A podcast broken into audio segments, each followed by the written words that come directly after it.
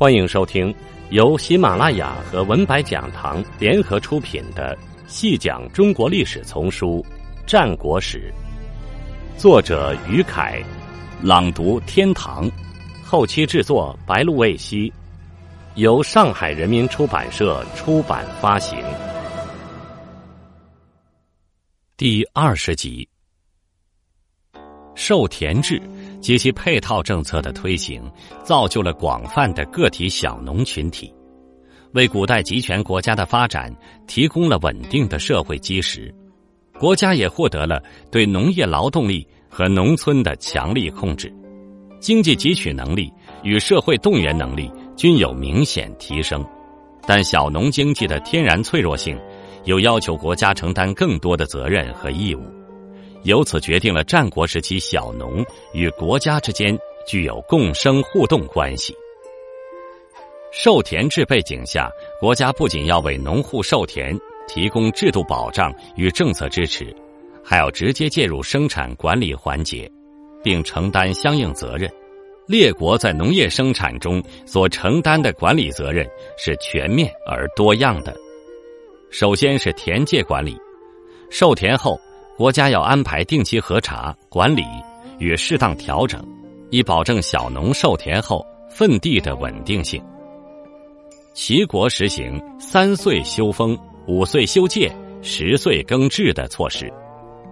某巧参以为岁君，二岁而君既定，三岁而一耕复田，十岁而民必益其田，领皆受地每某君之数也，使百姓受田等级的好坏。与其所承担的赋税相匹配。秦国法律规定，每年秋八月修风吕，正江畔及疏阡陌之大草。同时，秦律还规定，盗喜风者，要被施以赎奈。奈是剃去鬓发的刑罚，赎奈就是出钱以赎奈刑的刑罚。所有这些。都充分体现了国家在授田管理方面的权威地位和突出作用。其次是生产管理，政府一方面要按照时节指导农民各项生产活动，同时还要对生产的各个环节进行指导和监控。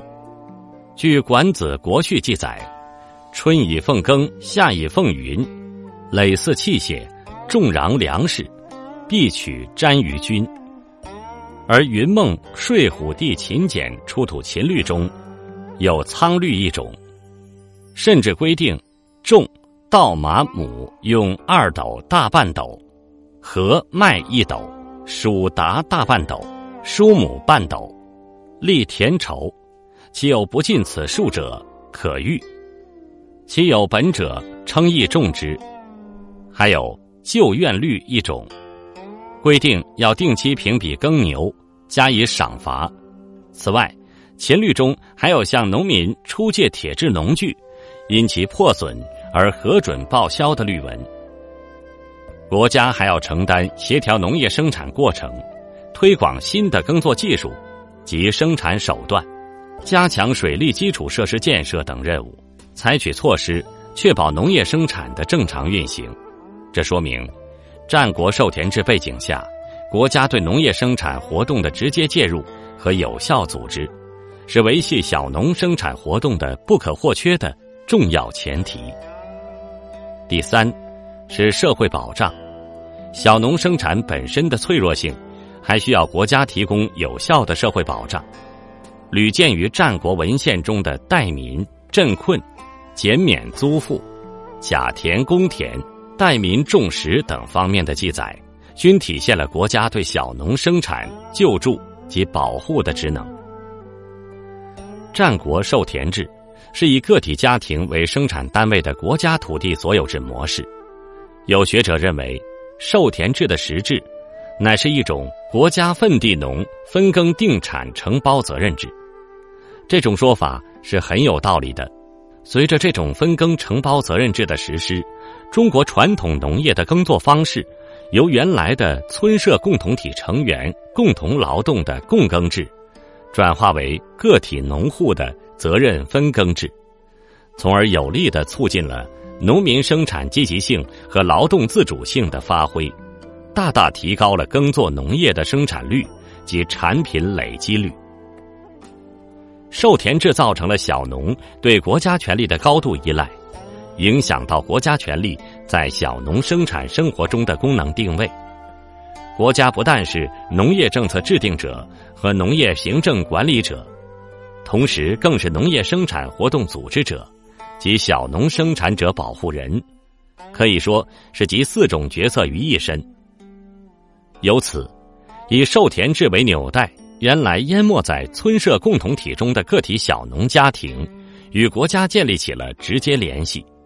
这种联系在土地和赋役制度方面，小农与国家间具有服从管制关系；在农业生产环节，国家与小农间还具有代理依附关系。由此，战国时期小农与国家形成了奇特的共生互动格局。这在某种程度上。甚至规定了后世中国社会变迁的整体走向。战国秦汉之际，五口百亩之家个体小农阶层的形成，是集权国家制度选择的结果，而由此造成小农阶层的广泛存在，则构成了秦汉中央集权国家的根本基石，成为大地域中央集权国家统治无法摆脱的路径依赖。秦汉以后。传统中国小农经济的发展与中央集权国家统治的加强，都与这些因素高度相关。听众朋友，本集播讲完毕，感谢您的收听。